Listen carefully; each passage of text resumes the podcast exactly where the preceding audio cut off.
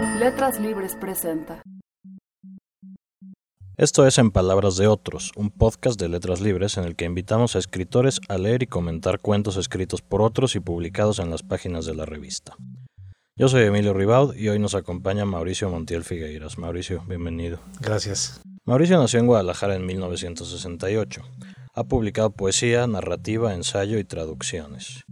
Mauricio es autor de El hombre de Tweed, una novela por Twitter que publica desde la cuenta del mismo nombre, así como de libros como La piel insomne, La penumbra inconveniente y Ciudad tomada. A propósito de este último libro, Mauricio se definió como un escritor a quien interesa mucho indagar en la complejidad de los tejidos humanos en las grandes ciudades. Mauricio leerá un cuento de James Graham Ballard, mejor conocido simplemente por sus iniciales, J.G. Ballard. Ballard nació en la Colonia Internacional de Shanghái en 1930 y pasó los años de la Segunda Guerra Mundial internado en un campo de prisioneros japonés. Esa experiencia la retrataría en El Imperio del Sol, su novela más exitosa. En los años 60 fue uno de los renovadores de la ciencia ficción, creando en novelas como Crash universos distópicos imbuidos por las ideas del psicoanálisis y el surrealismo, donde los objetos emblemáticos de la modernidad se revelan como depositarios de pasiones y perversiones. Ballard murió en 2009. Bueno, Mauricio, a manera de presentación, ¿qué añadirías tú sobre la biografía de Ballard? Pues que la experiencia del campo de concentración en Shanghái fue pues definitiva para Ballard, sobre todo creo yo porque ahí empezó a ver eh, estas atmósferas enrarecidas que después manejaría en su obra. Por ejemplo, eh, recuerdo en sus memorias extraordinarias las, las piscinas, las imágenes de piscinas vacías, de piscinas abandonadas en casas llenas de hojas que dejaron los, los que tuvieron que salir pues corriendo literalmente huyendo de Shanghái ante la, ante la amenaza. Y ese tipo de atmósfera, ese tipo de, emblemas eh, estarían muy presentes después en la obra de Ballard. Yo creo que, yo creo que esa, esas imágenes están desde el Ballard niño y permearon toda la obra del Ballard adulto. El cuento que vas a leer se llama La autobiografía secreta de JGB y fue publicado en julio de 2009 en Letras Libres. ¿Por qué tu interés por este cuento? Pues porque me parece un retrato del apocalipsis bastante amable, cosa paradójica para este tipo de relatos distópicos, sobre todo en Ballard, que suelen ser relatos muy duros, muy crueles, muy salvajes. Y este relato me llamó, me llamó mucho la atención por esa especie de apocalipsis suave, yo le llamaría, que retrata eh, Ballard. ¿no? Es un apocalipsis pues como digo, bastante amable y que permite eh, eh, al, protagonista, que es el propio Ballard, por eso se llama la autobiografía secreta de JGB, permite hacer una, según yo, una, una, una metáfora sobre el acto de la escritura también, sobre cómo el escritor necesita aislarse del mundo para poder continuar con su obra. Bueno, pues este, sin mayor preámbulo, si te parece bien, empecemos con la lectura. Muy bien.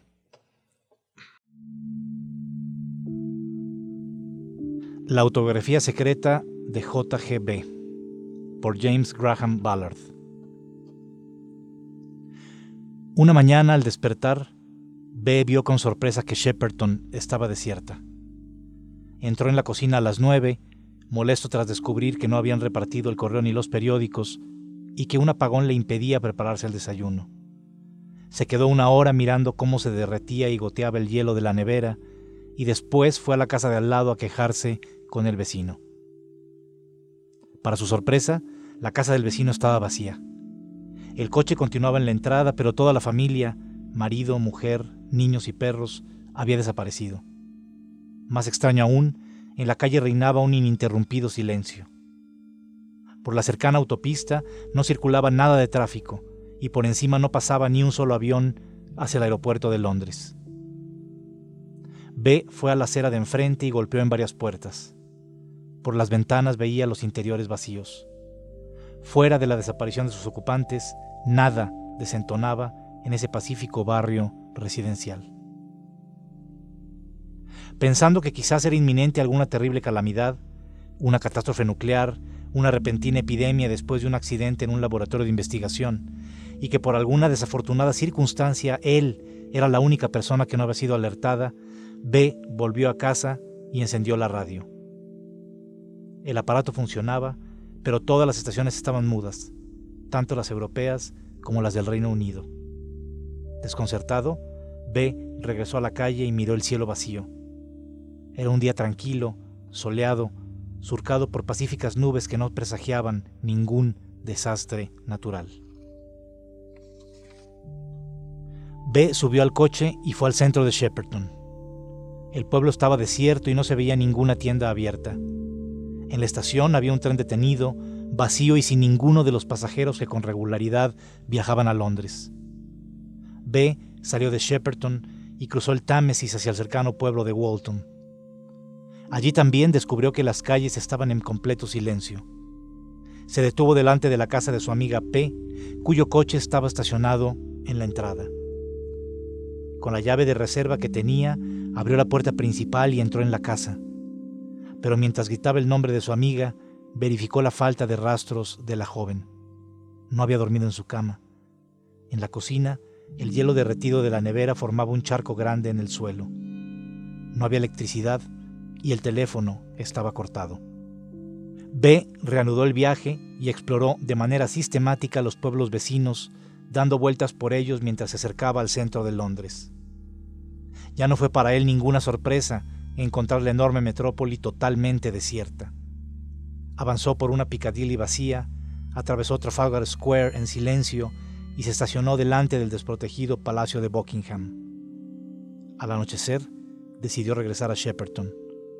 Casi se le había acabado la gasolina y se vio obligado a robar en una gasolinera, pero no había ningún policía patrullando en coche ni en las comisarías.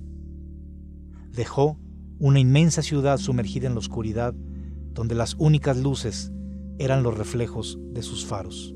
B pasó una noche de angustia con la radio muda junto a la cama, pero al despertar en otra mañana luminosa recuperó la confianza. Después de una duda inicial, se sintió aliviado de que Shepperton siguiera desierta. La comida dentro de la nevera había empezado a pudrirse. Necesitaba nuevas provisiones y un sistema para cocinar. Fue en coche a Shepperton, rompió una ventana del supermercado y reunió varias cajas de carne enlatada y verduras, arroz y azúcar. En la ferretería encontró un hornillo de queroseno y se lo llevó a casa con una lata de combustible. Por la red de suministro ya no circulaba agua, pero calculó que el contenido del tanque del techo le duraría una semana o más. En incursiones posteriores a tiendas del pueblo, reunió una provisión de velas, linternas y pilas. Durante la semana siguiente, B hizo varias expediciones a Londres. Regresó a las casas y a los pisos de sus amigos, pero los encontró vacíos. Entró en Scotland Yard y en las oficinas de los periódicos de Fleet Street, esperando descubrir algo que explicara la desaparición de una población entera. Por último, entró en el Parlamento y se detuvo en la silenciosa Cámara de los Comunes, respirando el aire viciado. No obstante, en ninguna parte aparecía ni la más mínima explicación de lo que había ocurrido. En las calles de la ciudad no vio un solo perro o gato. Solo al visitar el zoológico de Londres comprobó que los pájaros seguían en las jaulas. Parecían encantados de ver a B, pero cuando les abrió las puertas escaparon lanzando gritos famélicos. Ahora al menos tenía un tipo de compañía. Durante el mes siguiente y a lo largo del verano, B siguió preparándose para sobrevivir. Subió hacia el norte hasta Birmingham sin ver una alma y después bajó a la costa sur y siguió la carretera de Brighton a Dover. Desde el alto de los acantilados miró hacia la lejana costa de Francia. En el puerto deportivo escogió una lancha motor con el tanque lleno y salió por el tranquilo mar, ahora libre de los acostumbrados barcos de recreo, petroleros y transbordadores que cruzaban el Canal de la Mancha. En Calais anduvo una hora por las calles desiertas y en las tiendas silenciosas buscó en vano alguna señal de vida en los teléfonos. Luego desandó el camino hasta el puerto y regresó a Inglaterra. Cuando después del verano vino un templado otoño, B se había organizado una vida agradable y cómoda. Tenía abundantes reservas de comida enlatada, combustible y agua para sobrevivir al invierno. El río estaba cerca limpio y libre de toda contaminación, y el combustible se conseguía con facilidad en cantidades ilimitadas en las gasolineras y en los coches estacionados. En la comisaría local reunió un pequeño arsenal de pistolas y carabinas para enfrentar cualquier peligro que pudiera presentarse. Pero sus únicas visitas eran los pájaros, y esparcía puñados de arroz y semillas en el césped de su jardín y en el de sus antiguos vecinos. Ya había empezado a olvidarlos, y Shepperton se convirtió pronto en una extraordinaria pajarera llena de aves de todas las especies. Así, plácidamente, acabó el año y B estuvo preparado para iniciar su verdadera obra.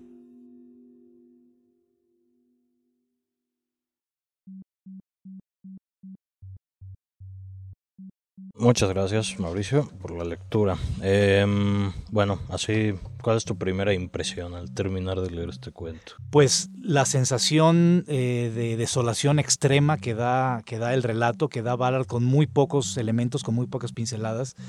Eh, Ballard era un gran admirador de Edward Hopper, era uno de sus pintores favoritos, y Hopper justamente es, desde mi punto de vista, el artista que mejor sabe manejar o retratar la soledad urbana en el siglo XX. Como sabemos, hay muchos ah, escritores y artistas plásticos que han seguido las huellas de Hopper y uno de ellos es J.G. Ballard.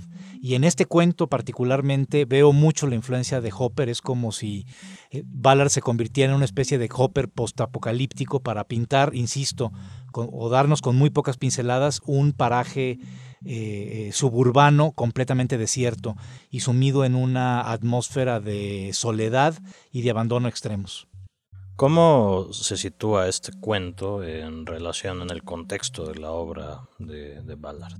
Pues es un relato muy peculiar porque desde el mismo título, la autobiografía secreta de JGB nos deja ver que hay, por supuesto, pues elementos personales del autor metidos aquí, ¿no? Desde el mismo hecho de que el protagonista, pese a que nada más tenemos la letra B del apellido Ballard, pues pero sabemos que es el propio escritor. Y además porque creo que sí construye una metáfora también sobre el acto de escribir, o más que sobre el acto de escribir, sobre la necesidad del escritor para escribir, de cómo se tiene que aislar totalmente del mundo, rodearse de esta suerte de, víveres en, el, en un post-apocalipsis para poder seguir adelante. Y como termina diciendo el, el relato, bueno, apenas está por empezar su verdadera obra, ¿no? Es como si apenas cuando el escritor está completamente solo, eh, abandonado a sí mismo, pudiera empezar a escribir. Eh, en una entrevista que dio a The Guardian, Ballard cuenta que se mudó a Shepperton, este suburbio de Londres donde está situado el cuento, porque pensaba que el futuro de Inglaterra estaba en esos en aquel entonces nuevos suburbios. Y dice Ballard en la entrevista, quería escribir sobre esta Inglaterra porque este era el nuevo mundo que estaba emergiendo. Nadie en una novela de Virginia Woolf le puso nunca gasolina a su auto. Este, el cuento resuena frente a esta cita, ¿no? Es como si de repente el nuevo mundo al que Ballard se, se mudó en 1960, en este cuento como que lo borra de nuevo, como para poder volver a, a escribir. Esto habla de alguna manera de una necesidad de pues no sé, de renovación, de, de qué, de qué habla.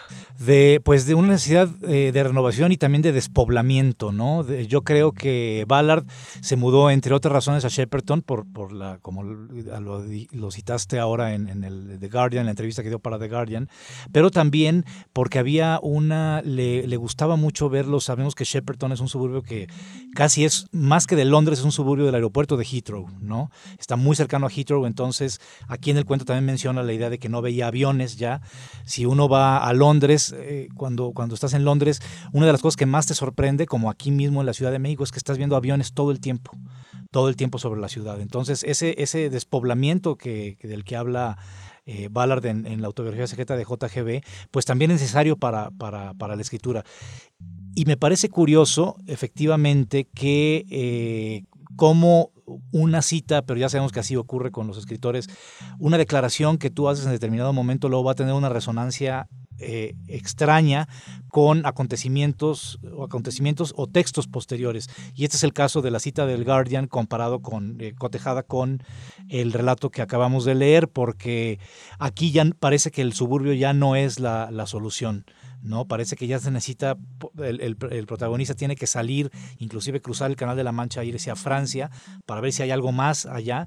Finalmente, claro, termina regresando a su suburbio abandonado, pero hay esta idea de que necesita tener comunicación con el resto del mundo, ¿no? Cosa que eh, Ballard eh, no quería tener justo cuando se mudó, se mudó de Londres hacia Shepperton, hacia las afueras de Londres, ¿no? En un artículo que escribiste sobre Ballard llamado JG Ballard del telescopio invertido, eh, lo citas a él y leo la cita. El primer relato auténtico de ciencia ficción que yo mismo pretendo escribir si nadie más lo hace, gira en torno de un hombre amnésico que yace en una playa observando una rueda oxidada de bicicleta, tratando de establecer cuál es la relación entre ambos. Aquí te haría dos preguntas. La primera, ¿por qué ¿Qué, entiendes tú con que ese sería el primer relato de ciencia ficción auténtico? Y segundo, si este relato que leíste cae dentro de este supuesto. Sí, eh, yo creo que Ballard se refería con esa cita eh, a, dos cosas. Por un lado, la amnesia como detonador de un relato de ciencia ficción, es decir, la posibilidad de, a partir de no tener absolutamente ningún recuerdo, poder construir un nuevo mundo, por un lado, que eso es lo que hace de alguna manera la ciencia ficción. El lector de ciencia ficción tiene que estar hasta cierto punto amnésico a la hora de entrar en un nuevo mundo, ¿no? Porque todos los elementos que le da el escritor son completamente inéditos, son completamente nuevos. Y por el otro lado, creo yo que estaba haciendo referencia a una de las corrientes eh, pictóricas que más marcó a Ballard, que es el surrealismo. Si recordamos el surrealismo, uno de sus ejes fue la famosa imagen de Lautremont del encuentro eh, inusual o el encuentro azaroso, perdón, de una máquina de coser y un paraguas sobre una mesa de disección. Entonces yo creo que aquí están también esos elementos trasladados a una poética más balardiana. Están el hombre amnésico, está la rueda oxidada y la mesa de disección que sería la playa desierta, digamos, ¿no? Entonces veo esas dos posibilidades para esta imagen que nos da Ballard. Insisto, por un lado, el lector de ciencia ficción sí tiene que ser hasta cierto punto amnésico para poder leer y por otro lado, estos elementos son muy eh, identificados o los identifico yo mucho con el surrealismo, que es una de las pues principales influencias de Ballard a lo largo de toda su obra.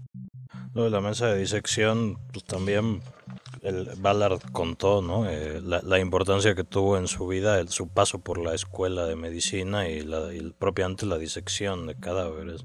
Claro, y por eso hablo yo de que lo que, eh, en buena medida, lo que hizo Ballard eh, cuando empezó a escribir en los años 50, 60, en los años 60 fue cuando empezó a publicar ya sus primeros libros, y era la época de las exploraciones espaciales, ¿no? Entonces, mientras los, todos los telescopios del mundo estaban viendo hacia el espacio exterior, el mismo Ballard lo dijo, él prefirió invertir el telescopio y mirar hacia el espacio interior del hombre, ¿no?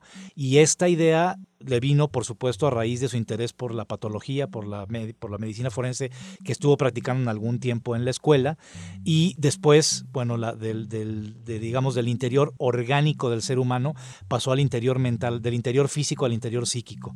Entonces, esto, e, esta idea del telescopio invertido me parece esencial para definir la postura de Ballard también frente a la ciencia ficción.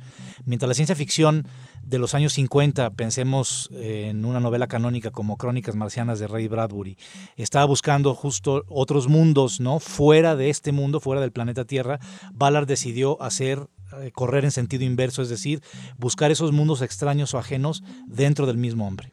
El diccionario Collins de inglés acepta el término balardiano, ¿no?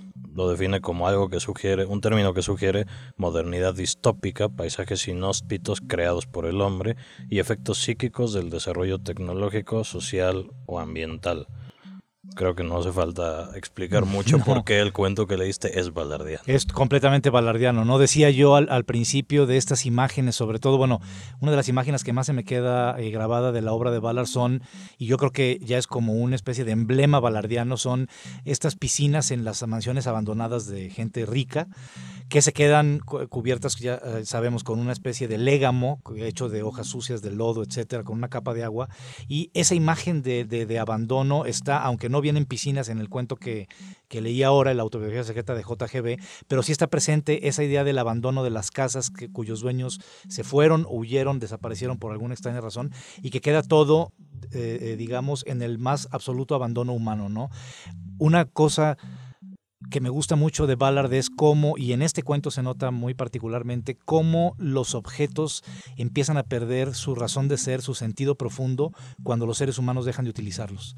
Y esa idea que también creo yo viene de eh, las casas que Ballard vio en su niñez abandonadas en Shanghái, cuando tuvieron que huir sus habitantes porque iban a ser perseguidos, también está muy presente a lo largo de toda su obra.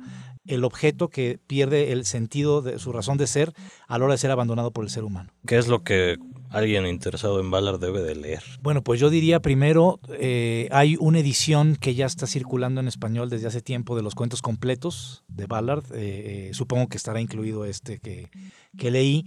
y ahí y están además organizados cronológicamente. Entonces es muy interesante ver cómo, cómo hay la evolución de un cuentista, de un gran narrador, para mí uno de los grandes narradores del siglo XX sin, sin, sin etiquetas, a lo largo de 40 o casi 50 años de trabajo eh, eh, cuentístico. Eso por el lado de los cuentos. Yo recomendaría también eh, las trilogías distópicas que marcaron en buena medida a muchos escritores, que me marcó a mí especialmente también, y, que están, la primera es la que inaugura Crash, y que son Crash, La Isla de Cemento y Rascacielos, es la primera trilogía distópica de Ballard. Y luego está la que compone Noches de Cocaína, eh, Super Can y Milenio Negro. En esas dos eh, distopías, en esas dos trilogías, eh, Ballard aborda también dos temas que le interesaban mucho, que es el, el, ocio humano. Sobre todo en la segunda trilogía, lo que es Noches de Cocaína, Super Can y Milenio Negro, Ballard convierte el ocio en una suerte de nueva maldad, ¿sí? Para demostrar que el hombre, lo decía también Robert Louis Stevenson, en, el ocio es donde el hombre descubre su verdadera maldad. Y creo que Ballard lleva esta frase de Stevenson a sus últimas consecuencias en estas tres novelas, Noches de Cocaína, Super Can y Milenio Negro.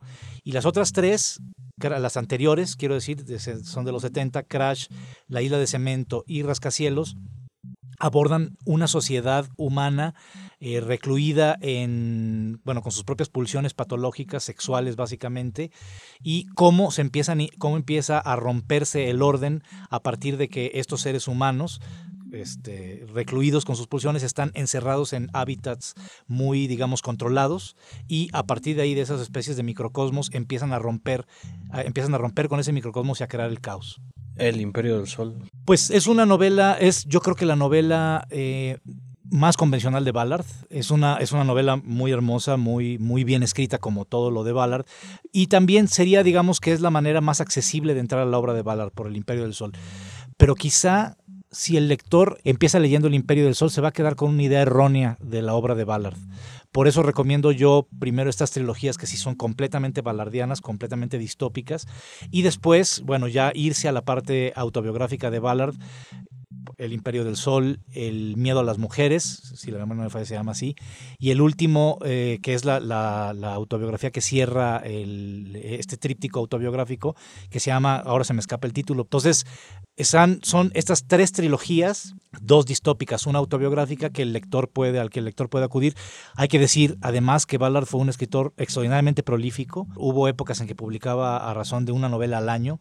Entonces, estamos hablando de un volumen de obra de alrededor de 40, 50 títulos, más o menos, más los cuentos, más los ensayos, más las entrevistas que luego reúne en distintos volúmenes. Entonces, es un, es un corpus muy grande el de Ballard.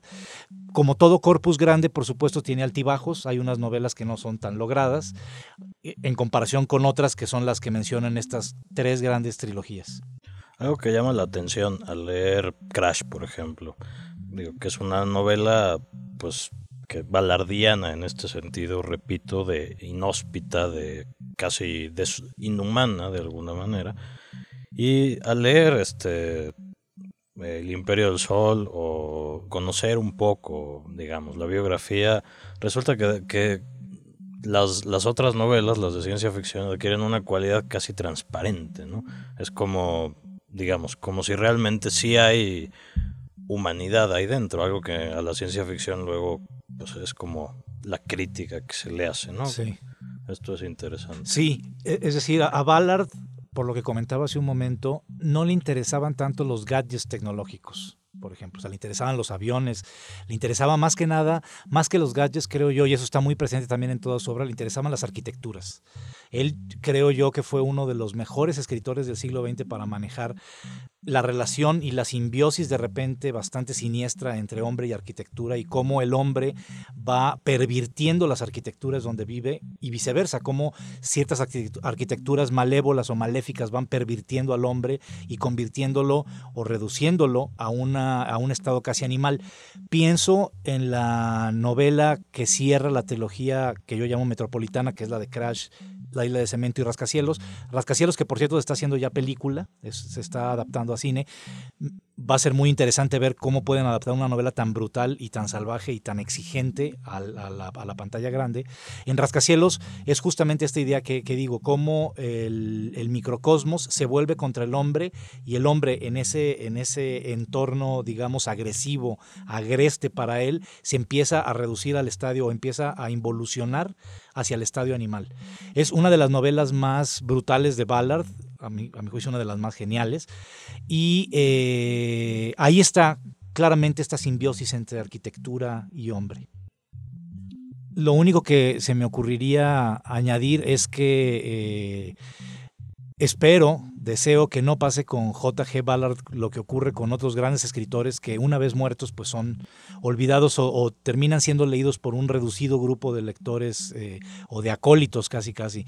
Yo creo he insistido mucho en que Ballard es uno de los grandes escritores del siglo XX sin etiquetas, no importa que haya escrito ciencia ficción o algo que se parezca a la ciencia ficción, sino el lector que, puede, que pueda acceder a él se va a dar cuenta que está ante un gran escritor que, hay, que vale la pena no solo leer, sino releer. Muchas gracias, Mauricio, por esta plática, por esta lectura. Es todo por ahora. Yo soy Emilio Ribao. Esto fue En Palabras de Otros, un podcast de ficción de letras libres. Gracias.